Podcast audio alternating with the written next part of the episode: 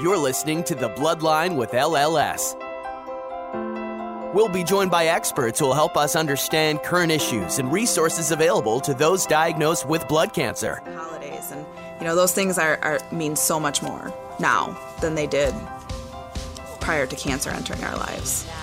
This may potentially be a cure for some patients. We'll also be speaking with patients and caregivers who will share their cancer journey with us to better understand life after diagnosis and let you know you're not alone. Beforehand, my job was to earn a living for my family.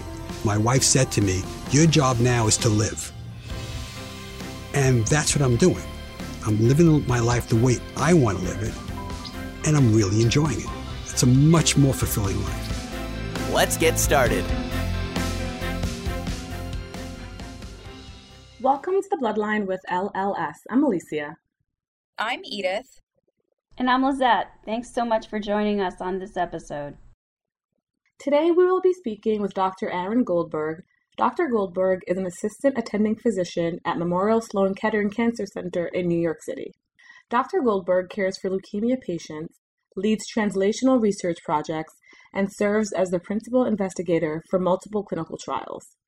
His research interests focus on the development of novel therapeutic approaches for acute myeloid leukemia, including combination therapies to target residual disease, as well as evaluation of real-world outcomes of current therapy and genomic predictors of response.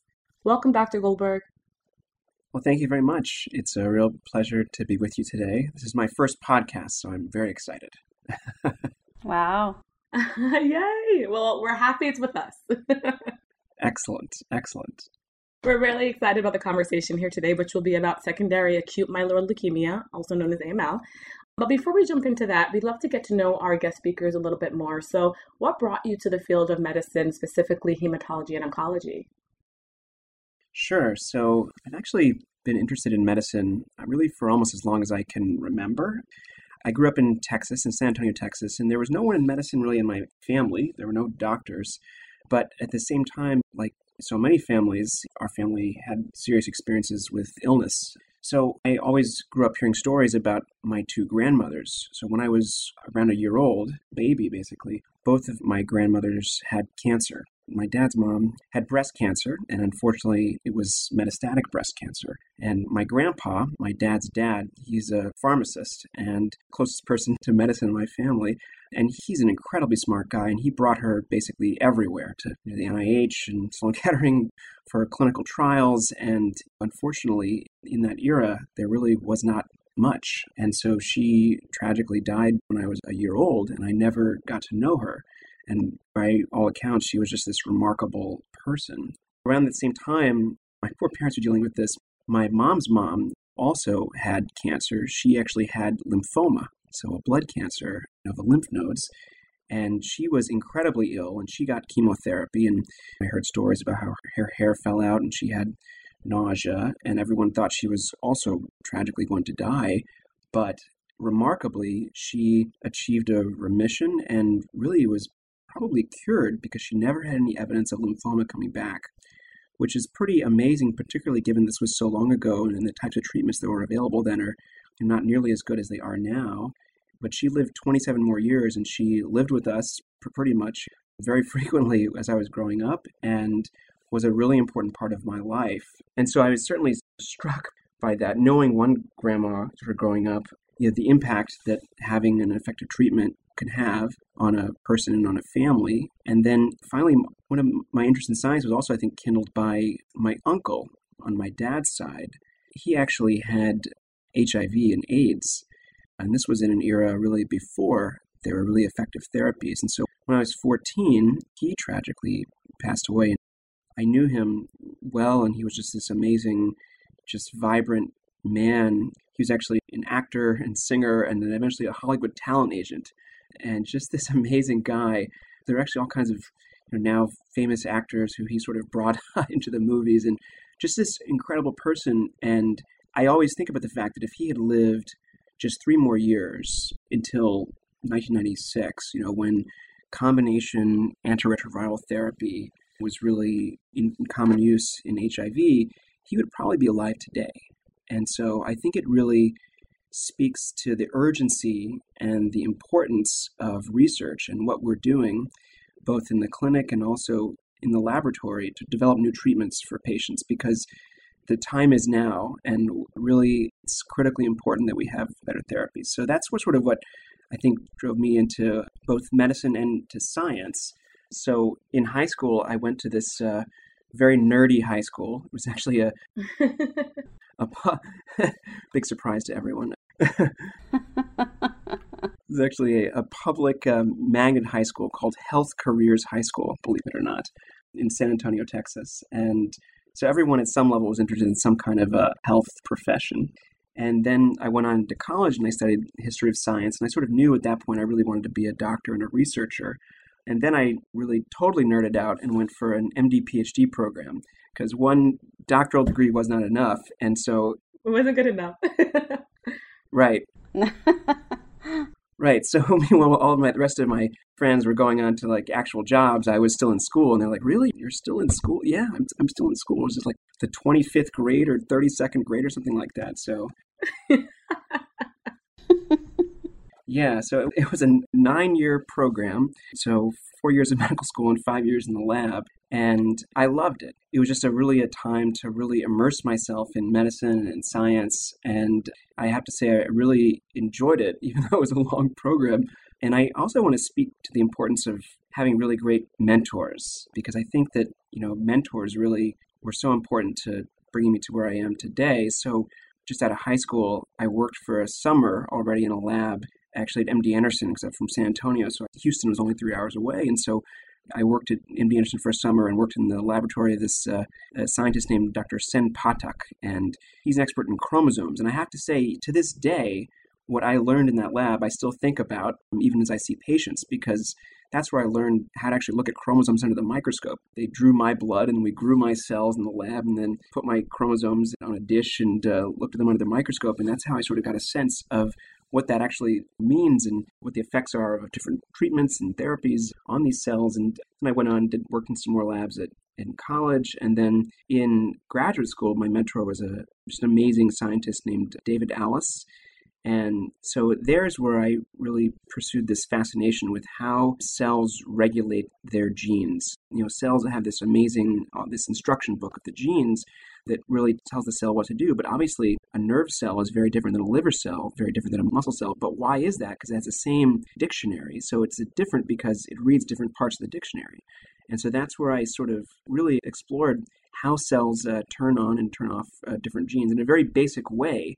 At some level, thinking that was kind of far removed from cancer, but it turns out that a lot of what we learned collectively in the lab about very basic biology is so important for how cancer cells work. So that was incredibly valuable. And then leukemia, I think, for me, is the perfect kind of field, because it really brings to bear not just, you don't have to have just a deep understanding of science, but you also have to be, I think, a really truly caring person. And so I worked with Rich Stone, who you may know at Dana-Farber, who really encouraged my interest in leukemia. And now most recently, my mentor is still Marty Tallman here at Sloan Kettering. And I was in his clinic and taught me how to write and run clinical trials and how to take care of leukemia patients and how to be a good leukemia doctor.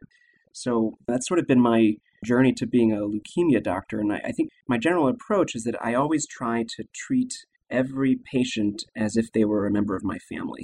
That's awesome. Yeah, to see them sort of, you know, to talk to them and to give them the advice that I would want my family member to hear. And really my goal is to really use a better understanding of the science and of the biology to give each and every patient, you know, the best chance at having a good outcome. And so that's how I got to where I am. That's incredible. And I think it's when you're going through certain experiences, you're never really sure why until you are able to look back on, you know, the combination of things and say, wow, okay, all of that brought me here. So it's so awesome to hear your story and see where it has brought you to and the families that you're helping. Thank you. Yeah, it's a privilege, honestly. Right. So as I mentioned earlier, we're going to be speaking on this episode about secondary acute myeloid leukemia. But before we get into that diagnosis specifically, what is leukemia? Yeah, so obviously we'll start there at the beginning. What is leukemia? So leukemia is a blood cancer. It's a cancer of the blood. You know, it literally means leukemia, white blood cells, you know, so white blood. And cancer, of course, can arise in various parts of the body. Some patients have prostate cancer, some have breast cancer. This is fundamentally a cancer of the blood and really of the bone marrow. The bone marrow, the sort of liquid part within all of our bones, is really the factory for the blood. And so the bone marrow makes all of our blood cells. It makes the white blood cells that fight infection. It makes the red blood cells that carry oxygen.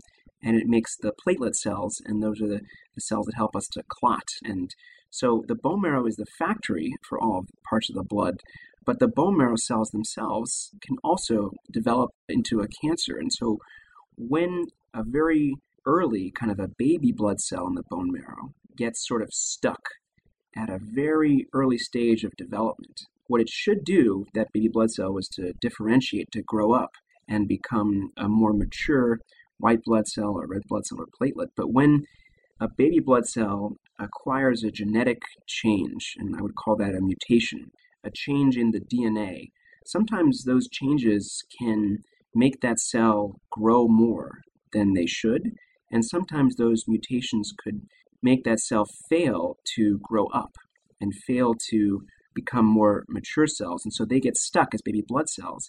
And when these very immature baby blood cells get stuck and they fail to grow up and they make more copies of themselves and they grow and they start taking up space in the bone marrow, that's what eventually can become leukemia. Patients might hear this term called blasts. So, they always ask me, what is this, doctor? What is a blast? So what is a blast? A blast is the sort of scientific term for an immature baby blood cell. And we all have them in our blood and bone marrow. In the blood, they're usually not detectable. Usually there's so few of them in the blood itself that they're hard to find. But in the bone marrow, we should be able to see them under the microscope. But they should be still few in number. They should be less than 5% of the cells in the bone marrow should be these baby blood cells called blasts. The fundamental problem, as I was saying, in leukemia is that these baby blood cells, these blast cells, they get stuck. They don't grow up to more mature cells. They divide, make more copies of themselves, and so they start to accumulate. And so once the blast number goes up to 20% or more of the cells in the bone marrow or in the blood, that's by definition an acute leukemia, cancer of the blood. And then if you look at this type of cell that is making up this blood cancer, then you can tell whether it's an acute myeloid leukemia, as we're talking about today, or an acute lymphoid leukemia, which is a different type of leukemia. But fundamentally, this is a blood cancer. And I think it's important also for everyone who's listening to know that there are lots of different kinds of leukemia also. Some leukemias are actually chronic diseases, so not the kind of leukemias we're talking about today, but still the same term. I also see patients with some chronic leukemias, like chronic lymphocytic leukemia. And those patients, may even go their whole lives without needing any treatments. It's still a cancer of the blood, but it just behaves very differently. And acute myeloid leukemia, the acute leukemias in general, is implied by the term acute. They often come to attention more quickly, not always, but typically, and they often cause, more immediate problems. So I guess coming back to the question also, so what is secondary acute myeloid leukemia? So what I talked about before was just sort of in general, leukemia is the cancer of the blood. Secondary acute myeloid leukemia, which is what we're talking about today, represents about a quarter of all acute myeloid leukemia. And what that really is that in many cases, we have to say to our patients, we don't know why you have this leukemia. We don't know why you got it. We don't know why your bone marrow cells acquired these genetic mutations. With secondary acute myeloid leukemia, we actually often have a better sense. And that's because secondary AML really refers to acute myeloid leukemia, a blood cancer that's come from either an earlier blood cancer, a cancer of the bone marrow, such as a myelodysplastic syndrome or a myeloproliferative neoplasm. So these are also sort of more low-grade, slower kind of blood cancers that have the possibility of progressing over time to a more aggressive blood cancer that we're talking about today, an acute myeloid leukemia.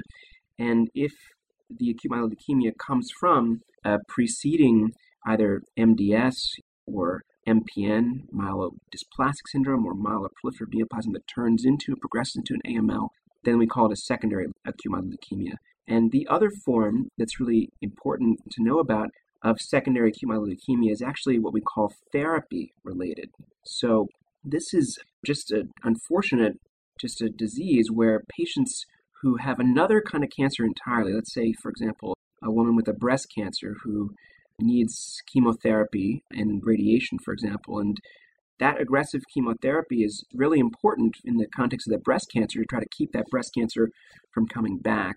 But for certain types of that chemotherapy, rarely, maybe 0.5% of the patients or less or slightly more, but around less than 1% of the patients, that chemotherapy can actually damage the bone marrow, and in a way that actually leads to the development of a different cancer, in this case, leukemia.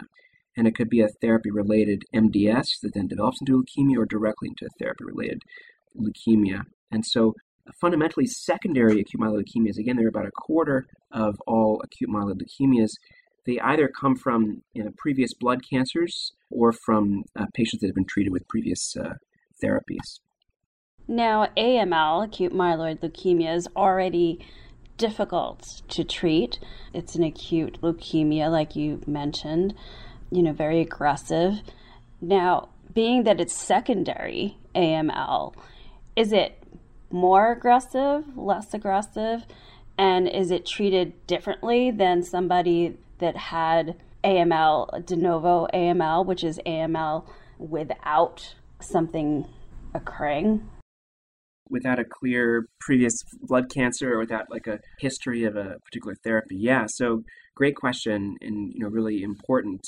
Is there a difference in terms of how aggressive it is and how we treat it and how likely it is to respond to therapy? So it can be equally aggressive, I would say, when it comes to attention. That it can result in low blood counts in the red blood cells or the platelets, and people can feel weak, or they could be prone to bleeding, or they could have low white cells and be prone to infection. And so it can come to attention and be equally sort of aggressive appearing on presentation. But I think the major difference between secondary AML and de novo AML is not so much in the way that it presents, but in the way that it responds to treatment. And so what we know of is that de novo AML, as you said, sort of arising anew from, almost from no clear sort of cause, tends to respond a bit better to our older and more intensive chemotherapy treatments. And those are treatments that target really rapidly dividing cells. And so the other types of de novo AML tends to be more likely to go away, to achieve what we call a remission, and to be more likely to potentially stay away with just chemotherapy. And if it stays away forever, then the patient is cured. Secondary acute myeloid leukemia, in particular AML that comes either from a preceding MDS or a myeloproliferative neoplasm, or it's therapy-related, is unfortunately less likely to respond to our intensive treatments, at least the older treatments, and less likely also to stay away forever just with chemotherapy alone. So we worry in our patients with secondary AML that even if they achieve a really good response with chemotherapy, we worry that fundamentally there may be some of those cells that could be resistant and still come back later, which is why we think about other therapies, and that's stem cell transplant. We can talk about that for sure.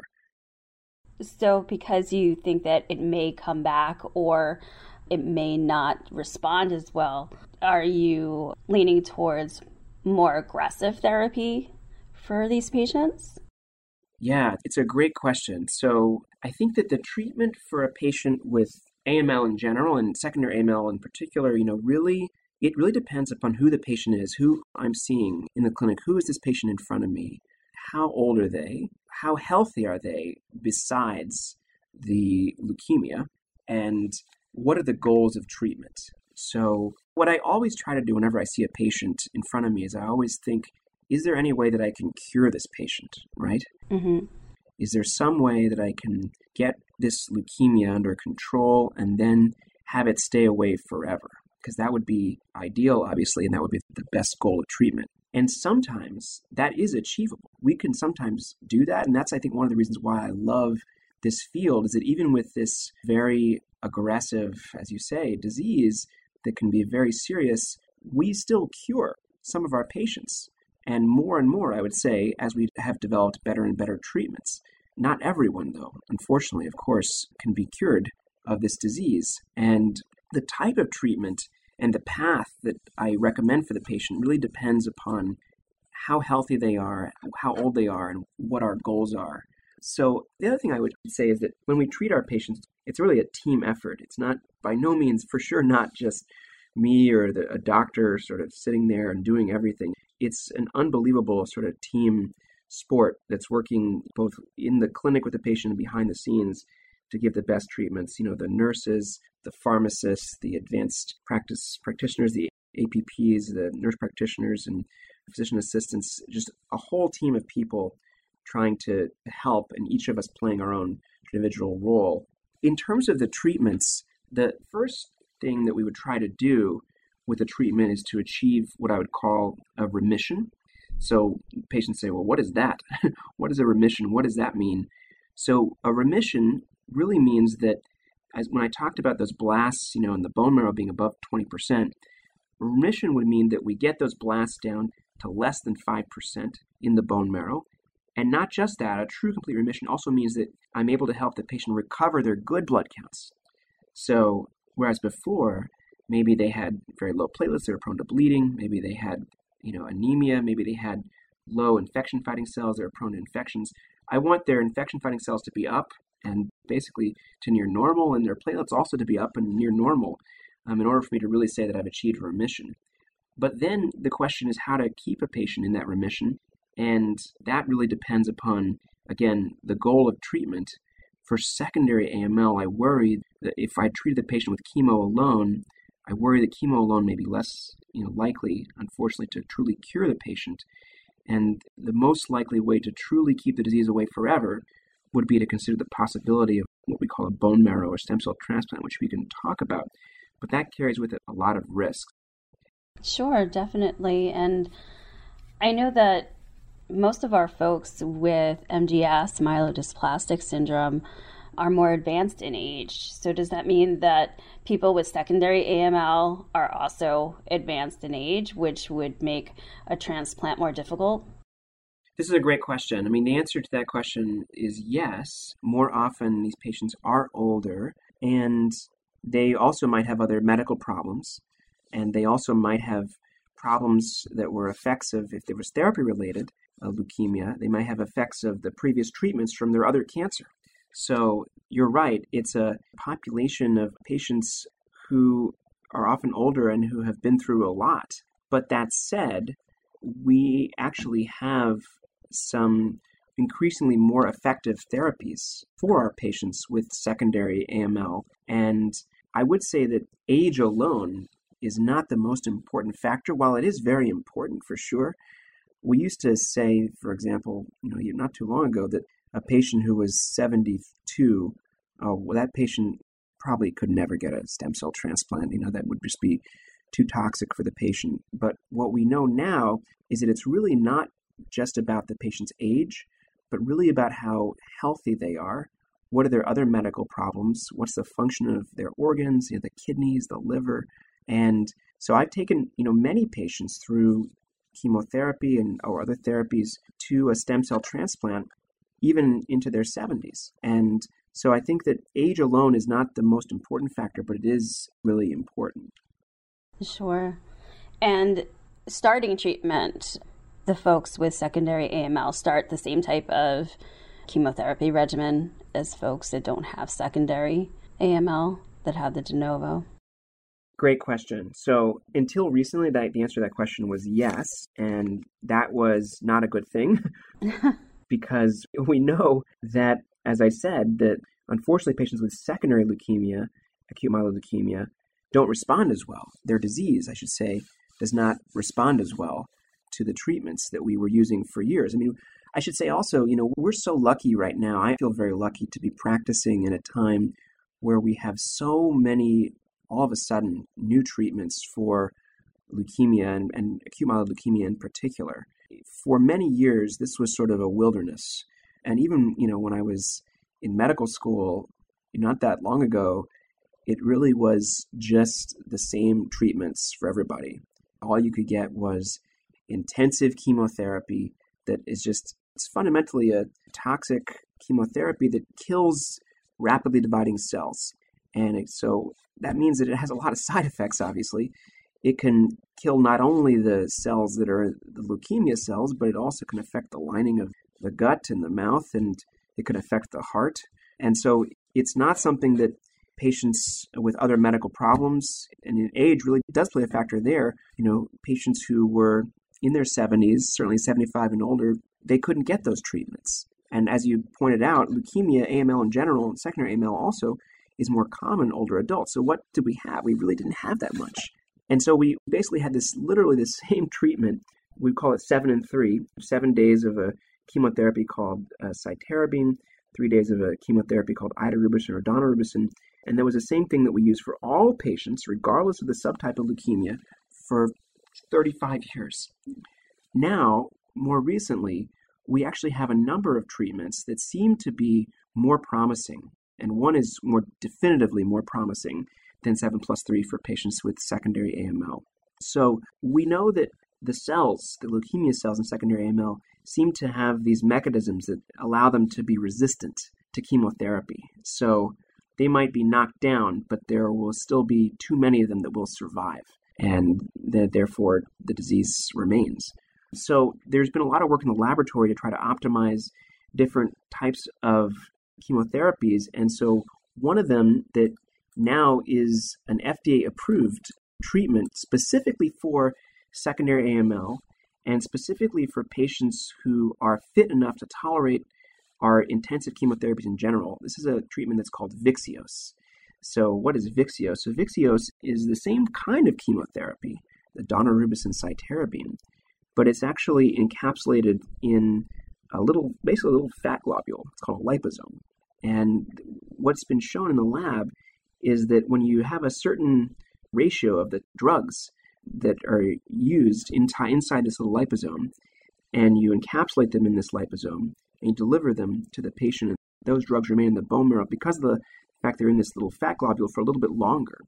And that kind of prolonged exposure to the specific ratio of these drugs seems to be, in the lab and now in the clinic, more likely to kill off specifically these forms of secondary AML that seem to be more resistant to standard chemotherapy. So there was a randomized study now that was led by Jeff Lancet that compared the outcomes of 150 patients basically who with secondary AML who got the standard 7+3 and 150 patients who got the Vyxeos, a little over 150 on each arm. And there was a clear benefit. The patients who got the Vyxeos live longer. And in particular, which was unheard of because that we didn't have anything like that before. And so this was a first new drug that was developed really specifically for secondary AML. And so that was really important. But also when they looked specifically at the patients who were bridged to transplant, and not everyone was able to be bridged to transplant, but for those patients who were, there was even stronger and clear benefit. And so whereas tragically, unfortunately, most patients with secondary AML were really dying of their disease before, and even now, I would still say, unfortunately, many patients still do die of their disease. For those patients on this study who were able to be bridged to get from this Vyxeos chemotherapy to stem cell transplant, around 70% of them were still alive at a year and close to that even at 2 years. So not all the patients, of course, were able to get there, but it's incredibly promising that we have a treatment now that is better than our previous therapies, and that's been shown in a randomized study. I would say that it's not a walk in the park. Sure. So this is a marathon. Any leukemia treatment, I would say, is really a marathon, not a sprint. And so just like the other old 7+3, this is a treatment that is generally given in the hospital. We have a program here where we give the actual chemo the first week of it, if the patients are healthy enough, outpatient, but then we still hospitalize everybody starting in the second week because that's when things could start to happen to the patient. So what could happen? So the chemotherapy is given by vein in the hospital or in the outpatient clinic, and then the patients go to the hospital, and the patients usually get a catheter inserted in their arm. It looks kind of like an IV when you look at it, but actually is a long tube that snakes kind of all the way in through the arm into the big vein in the top of the chest. And so they get this chemotherapy, and that's given, maybe Monday, Wednesday, Friday, for example, which is the Vyxeos, as opposed to 7 days in a row. And initially, patients say, hey, doc, that was fine. Nothing really happened. I feel great. Or maybe they had some nausea, and they say, well, I had some nausea. You treated me with anti-nausea medications, but that wasn't that bad. But then the second and the third week kind of roll around and say, you know what, you really did give me some chemotherapy, because it turns out that that's really when we start to see the more of the side effects. So the side effects that we worry about the most really are that it really knocks out even the good cells for a time. Mm. So, and the patients always say to me, well, wait a minute, you're telling me that I'm coming with bad blood counts or low blood counts. You want to make my blood counts better, but you're going to make my blood counts worse. Right. So how is that helpful? But the idea is that even though it seems to be better for secondary AML than before, it still is affecting even the good bone marrow cells as well as the leukemia cells.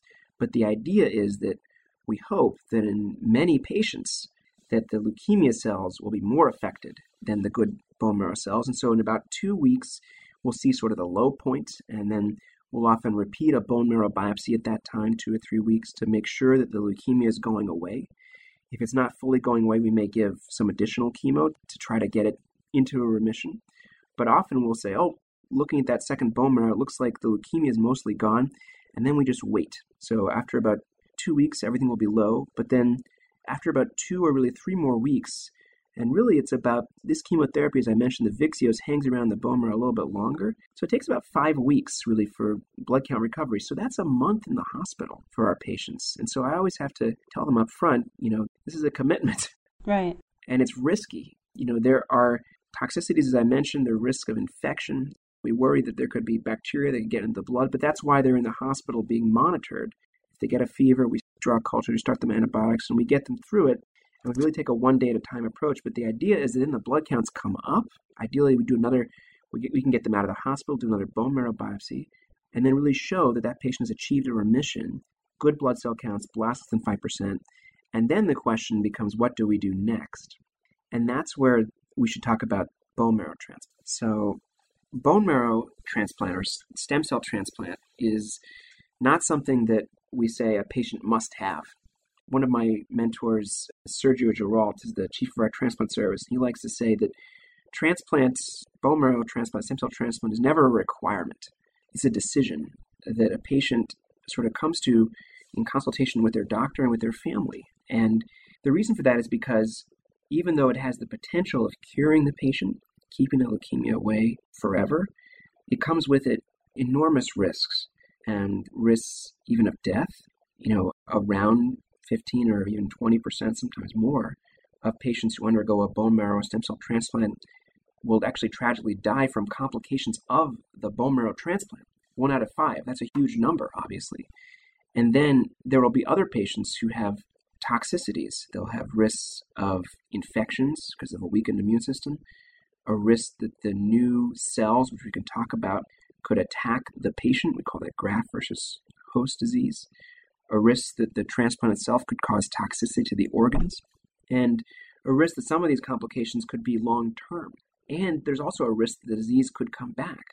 But that said, in some of our patients, and I would say more and more as we're getting better and better at it, this can be a potential cure for our patients where the disease never comes back. And in some patients, they can actually have, over time, go back to a good quality of life, where they just live their lives without this disease. So that is the hope, and the hope is that all of our patients would do well, but the reason that we don't recommend transplant for everybody is because of the risk of toxicities and complications.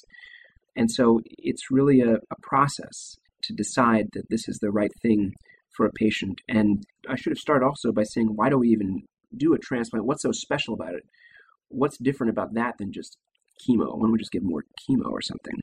So the problem with secondary AML, as I mentioned, is that it can be fundamentally resistant to chemo. And so we want to be able to give something different. There's been a lot of buzz in recent years about what we call immunotherapy, right? And that's sort of leveraging the power of an immune system with immune cells able to target and kill cancer cells. Fundamentally, bone marrow transplant is actually a form of immunotherapy, stem cell transplant, is sort of synonyms for one another, bone marrow stem cell transplant. It's a form of immunotherapy because what we do is we give some more chemo to sort of, you know, it does wipe out additional leukemia cells, but the main reason we give chemo for a bone marrow transplant or stem cell transplant is really to knock down the patient's own immune system and really to wipe it out and allow the patient to accept cells from a donor that has to be ideally sort of matched at an immune level. We call this HLA typing. And those new cells, they're sort of dripped in and they go from the blood into the bone marrow. And then over the course of a month, they make a whole new blood and bone marrow system for the patient, including new immune cells.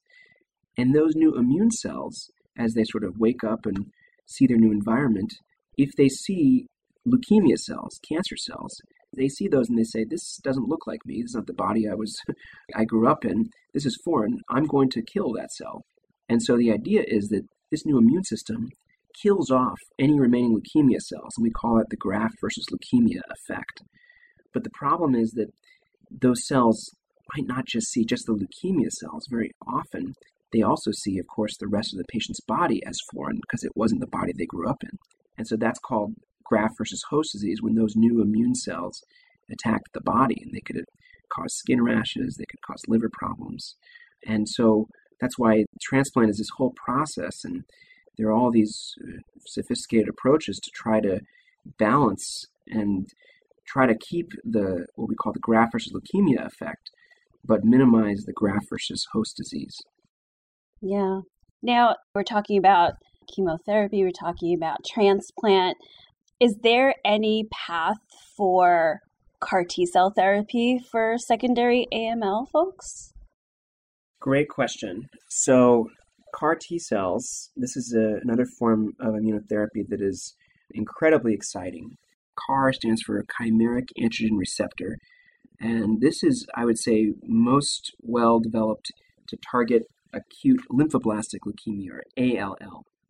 So this therapy of CAR T cells, what happens is that we're able to take immune cells, T cells, out of the patient and take them back to the laboratory and actually then genetically modify them. So we introduce some new DNA that causes those T cells to put on their cell surface a new protein they didn't have before that is what we call a CAR, a chimeric antigen receptor. And so that outside the cell could see a certain target. For example, an ALL could see a target that's called CD19.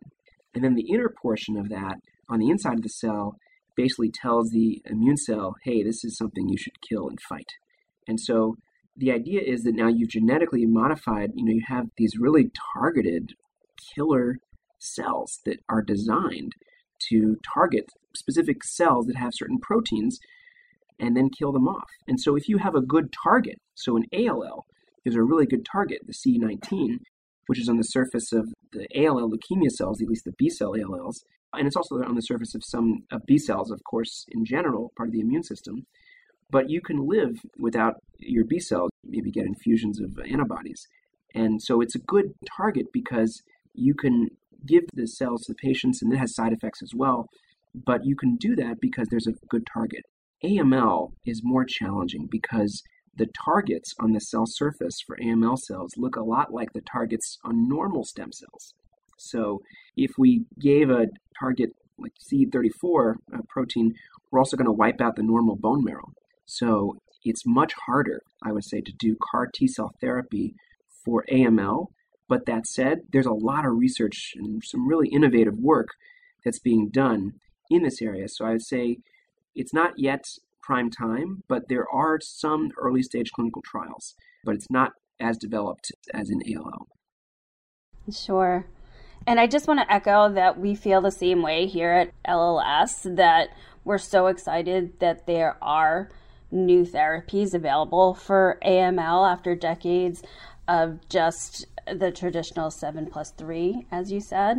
We have our Beat AML Master Trial, which really goes into different arms of different treatments that goes into more, that individualized medicine approach. It's a really exciting time right now, just going from the traditional to having more choices and treatment options that patients could really talk to their doctors about other treatments that actually may have less side effects.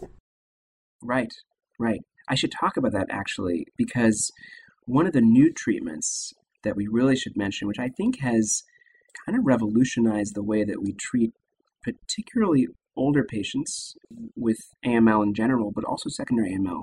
And that's this drug called venetoclax. So this drug, venetoclax, is actually a pill. And it's been studied in other cancers. And it's interesting, the way that it works, basically, is that it helps to remind the cells that they're cancer cells. And it basically helps to trigger a process called apoptosis, or programmed cell death. Cancer cells shouldn't develop into cancer because there are these programs that we've evolved in all of our cells to remind a cell, hey, if you're dividing in a certain way and you're not responding to signals, you should kill yourself off. You might be a cancer cell. The problem is that cancer cells, unfortunately, develop these mechanisms to resist those signals that should cause them to undergo this apoptosis. So venetoclax, it reminds cells to undergo apoptosis. It's a pill. It works really well on its own in another leukemia called CLL. Not so well on its own in AML. It was studied in pretty low response rates, modest at best. But then it was some laboratory work suggested that it may work better in combination. And so it's now being used and is now FDA approved to be given in combination with another drug called azacitidine.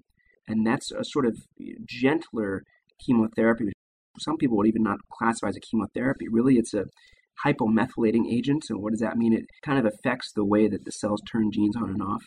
And so this azacitidine, given 7 days in a row, plus the venetoclax pill, the azacitidine could be given either by vein or under the skin. The venetoclax pill is continued for the month. This can be given even outpatient. So this was sort of a real revolution for us. You know, first of all, we always would think of effective therapy for leukemia as only being able to be given in the hospital, even the Vyxeos, really, of course, in the hospital. This is now we're talking about an outpatient therapy, 7 days in a row of azacitidine, 28 days in a row of venetoclax. And so given outpatient, we thought, well, maybe it can't be as effective. Well, it turns out it's actually remarkably effective.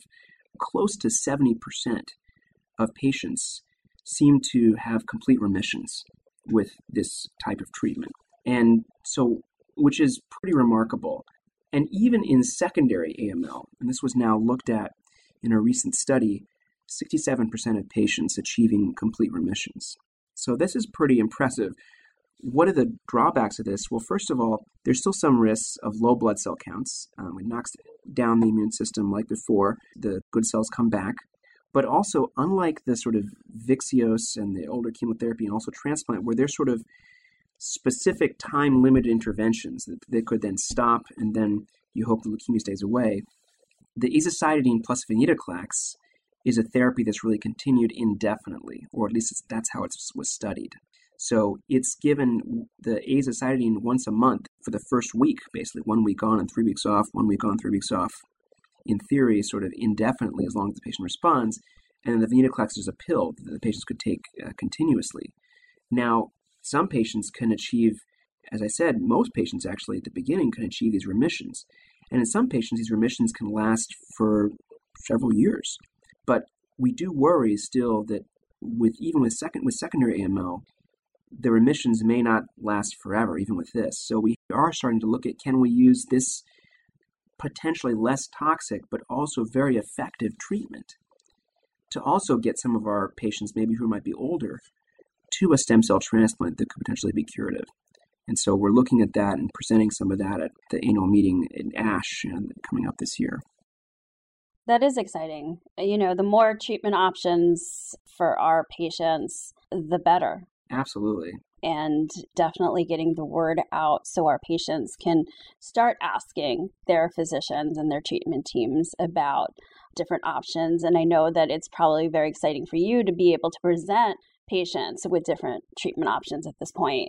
And I know that we have, of course, in the Leukemia and Lymphoma Society, we do serve patients with MPNs, myeloproliferative neoplasms, and MDS, myelodysplastic syndromes. And our patients with MPNs and MDS, they ask us all the time, is there any way that they can stop a progression to a secondary AML? Is that something that's in clinical trials right now, something that anyone is studying? That's a great question. And we get this question all the time for sure, because I also see patients with MPNs, myeloproliferative neoplasms, and MDS, myelodysplastic syndrome, as well as patients with AML. But my MPN and MDS patients exactly ask that exact question. They come in and they say, you're telling me that I have this risk over time of progressing to leukemia. What can I do to prevent this from happening? And I would say that right now, we do not have treatments that we know of that can definitively prevent that from happening, at least in MPNs. In MDS, I would say we have some treatments that could potentially delay the progression to leukemia. In high-risk MDS, it is certainly reasonable to treat patients with azacitidine, for example. That's been shown to have a benefit in helping the patients live longer. But there's nothing really, particularly for MPN patients, that can fundamentally alter that possibility. But I would say that for the most part, the good thing is that possibility for MPN patients is low. So most patients, like with polycythemia vera, for example, or essential thrombocythemia, are going to live their whole lives and not have leukemia. Even patients with myelofibrosis, the vast majority of them will not progress to leukemia. But there will be some percent, 15%, that will. And so I think that the important thing is really just to continue following up with your doctor and taking things one step at a time and not living, I would say, your life in fear, basically. And as long as you're being monitored, then your doctor will let you know if there are any signs that the blood counts, for example, look off. And then they'll say, hey, I want to check your blood counts a little more frequently. Let's keep an eye on things. Or maybe I want to do a bone marrow biopsy to assess, to see if there's been a progression to leukemia. But you're right. We need better studies and better clinical trials to try to prevent that from happening.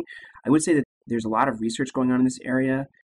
Of course, Ross Levine, Rajit Rampal, one of my colleagues, Kamal Mingrajani, they're all studying what are the basic mechanisms that lead to the progression from a lower grade kind of chronic blood cancer to a more aggressive blood cancer. And there's been a lot of advances, but we still need to do better about translating that into therapies. Right, and not everybody is going to advance to totally AML or acute leukemia. Most patients will not. Right. Yeah, it's just interesting because you're getting those questions. We're getting those questions also. Yeah, absolutely. Dr. Goldberg, what are some long-term and late effects of treatment for secondary acute myeloid leukemia? Yeah, good question. I would say that the effects of treatment, of course, depend upon the treatment that we choose. So the long-term effects are important, but I also think about the short-term effects. And we talked about some of them in terms of the risk of low blood cell counts, and the risk of infections, the need for transfusions. Longer term, Vyxeos, as well as that whole class of chemotherapies, can affect the organs, in particular, there's a risk of the heart function being impaired. It's a low risk, but we always make sure that a patient's heart is healthy enough to tolerate that treatment. The long-term effects of transplant can be significant. As I mentioned, patients can have what we call graft-versus-host disease, and those effects could be chronic, whether it's diarrhea or skin rashes, joint pains. Hopefully not, and hopefully the patient is being very carefully followed and they let their doctors know about any symptom that any graft-versus-host disease could be addressed before it got to be really life-altering for the patient. But there definitely are a subset of patients who will have long-term effects, for sure, from graft-versus-host disease with a stem cell transplant. Thank you. So some patients may hold back information with how they are feeling when talking to their healthcare team, thinking that their doctor or nurse doesn't have the time to listen to them. How important is it for patients to have an open communication with their healthcare team? So important. I cannot stress enough how important that is. I totally agree. Some patients say, I don't want to bother my doctor. Maybe I'll just Google this. That's not a good idea. They may find the LLS Society, in which case that would be great. So they find the LLS. But even then, we want them to be in touch with us, right? Because who knows what they're looking at, what anyone is looking at online. And also just, it's the patients that are not in touch with me that I worry about the most, because then I don't know what's going on with them. And then maybe they're struggling with the symptoms, maybe a fever. And then by the time they come in, maybe they're really sick. So I would say always err on the side of talking to your doctor, and for sure. It's never a bother to hear from our patients. That's actually our job. That's what we do. And there's a whole team of us that are here to listen and to give the best answer we can. And so just always call. It's so important, because also we can intervene earlier, and maybe the patient might not wind up as sick if we hear about things early. Right. And what are some common questions you hear from patients and their families when told they have secondary AML? Yeah, so many questions. You know, I think one of the first questions is sort of, why did I get this?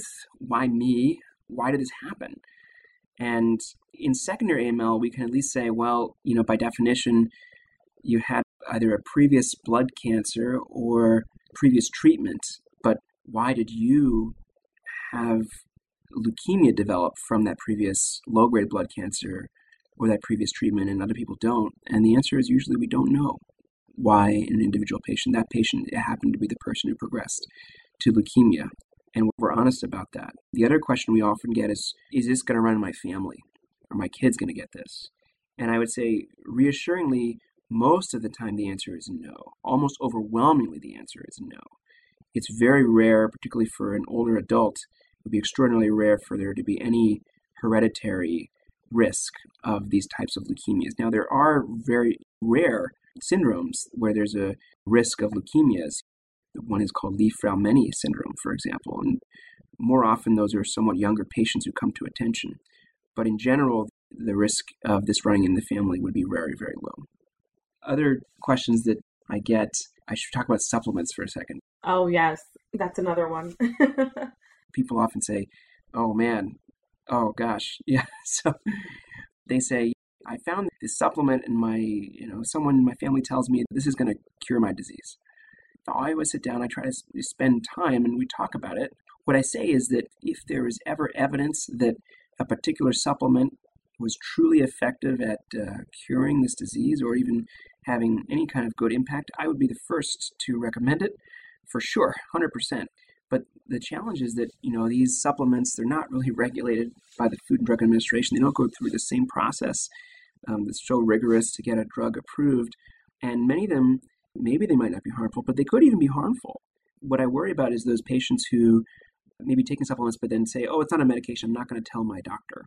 And some of those supplements can affect the liver, and particularly in combination with the medications that we're giving. So I think the main thing, the message there would be to always tell your doctor whatever you're taking, and just have an open communication with your doctor about everything. And the doctor should also have an open mind. You know, we have what we call an integrative medicine service here at Sloan Kettering. So if patients have more questions about these types of complementary alternative approaches, I definitely refer them to that service and refer them to, you know, websites with a lot of evidence-based information. Like if you Google about herbs, you'll find the MSK Integrative Medicine Service. But yeah, so that's just something that's very important to be open with your doctor about. And then I think the big picture is, I guess, the last question is really sort of, you know, what does the future look like, right? That people always ask, am I going to die of this disease? And what can I do to prevent that from happening? And I would say that we don't know.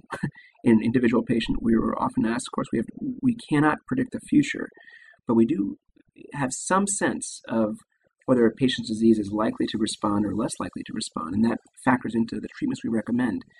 The main thing is just to be in touch with your doctor, and that this is going to be a one day at a time kind of a marathon, not a sprint, and that we'll go through this, you know, together. And while I don't know if a patient truly is going to be likely to be cured from the disease, you know, that would be my goal if I could from the beginning. And we'll do everything we can to try to give the patient the best, longest life possible, and also the best quality of life possible. Thank you so much, Doctor. You shared such great information. Is there anything that we haven't covered that you think would be beneficial for our listeners to hear? No, I think the main thing is just to have hope, right? And to seek out medical, you know, experts and have an open conversation with your doctors, and that there are so many new and exciting treatments that have been developed and are now currently being developed. And it's an exciting time, and it's a very serious disease. It's true that I wish that our treatments were even better now, but they're getting there. And I'm so excited to be able to offer my patients better and better therapies, all the time. We couldn't agree more. Thank you so much for joining us on this episode to discuss secondary AML, and again, for sharing important information. And thank you also for everything that you do for patients and their families and touching on the importance of research and having that hope. So thank you so much for speaking with us and for your podcast. My first one. For your first podcast. You were incredible. Thanks. I appreciate it. It's a privilege to be with you all. And thank you all for all that you do to help inform our patients and their families and the community about these kinds of diseases. It's so critically important. So thank you. Thank you. Dr. Goldberg, you touched on something that was so moving and relatable for me, your relationship with your grandmothers, which helped to pivot you to begin the journey of becoming a doctor based on their experiences and own health challenges. My grandmother was a huge reason for why I decided to join LLS, which is why it resonated with me so much. After having been diagnosed with cancer, my grandmother would always remind me, she would say, "Alicia, choose the noble choice every time, and God will do the rest." And I had 7 incredible years here at LLS. And for those listening who have become like family here on this podcast, this will be my last episode as I venture out to begin a new journey. Thanks for everything each listener has taught me. And thanks to my amazing guest hosts who made this job so enjoyable each and every time you brought information to patients and their loved ones. No one could have predicted that 3, almost 4 years ago, when this podcast was created, that I would be creating something that would touch people in so many ways. And I am blessed to know that so many people are benefiting from it. So again, thanks for listening, and thanks for all of your time and attention throughout the years. And for those listening who would like to learn more about secondary AML by viewing our past programs, please visit www.lls.org/programs. Thanks so much for listening.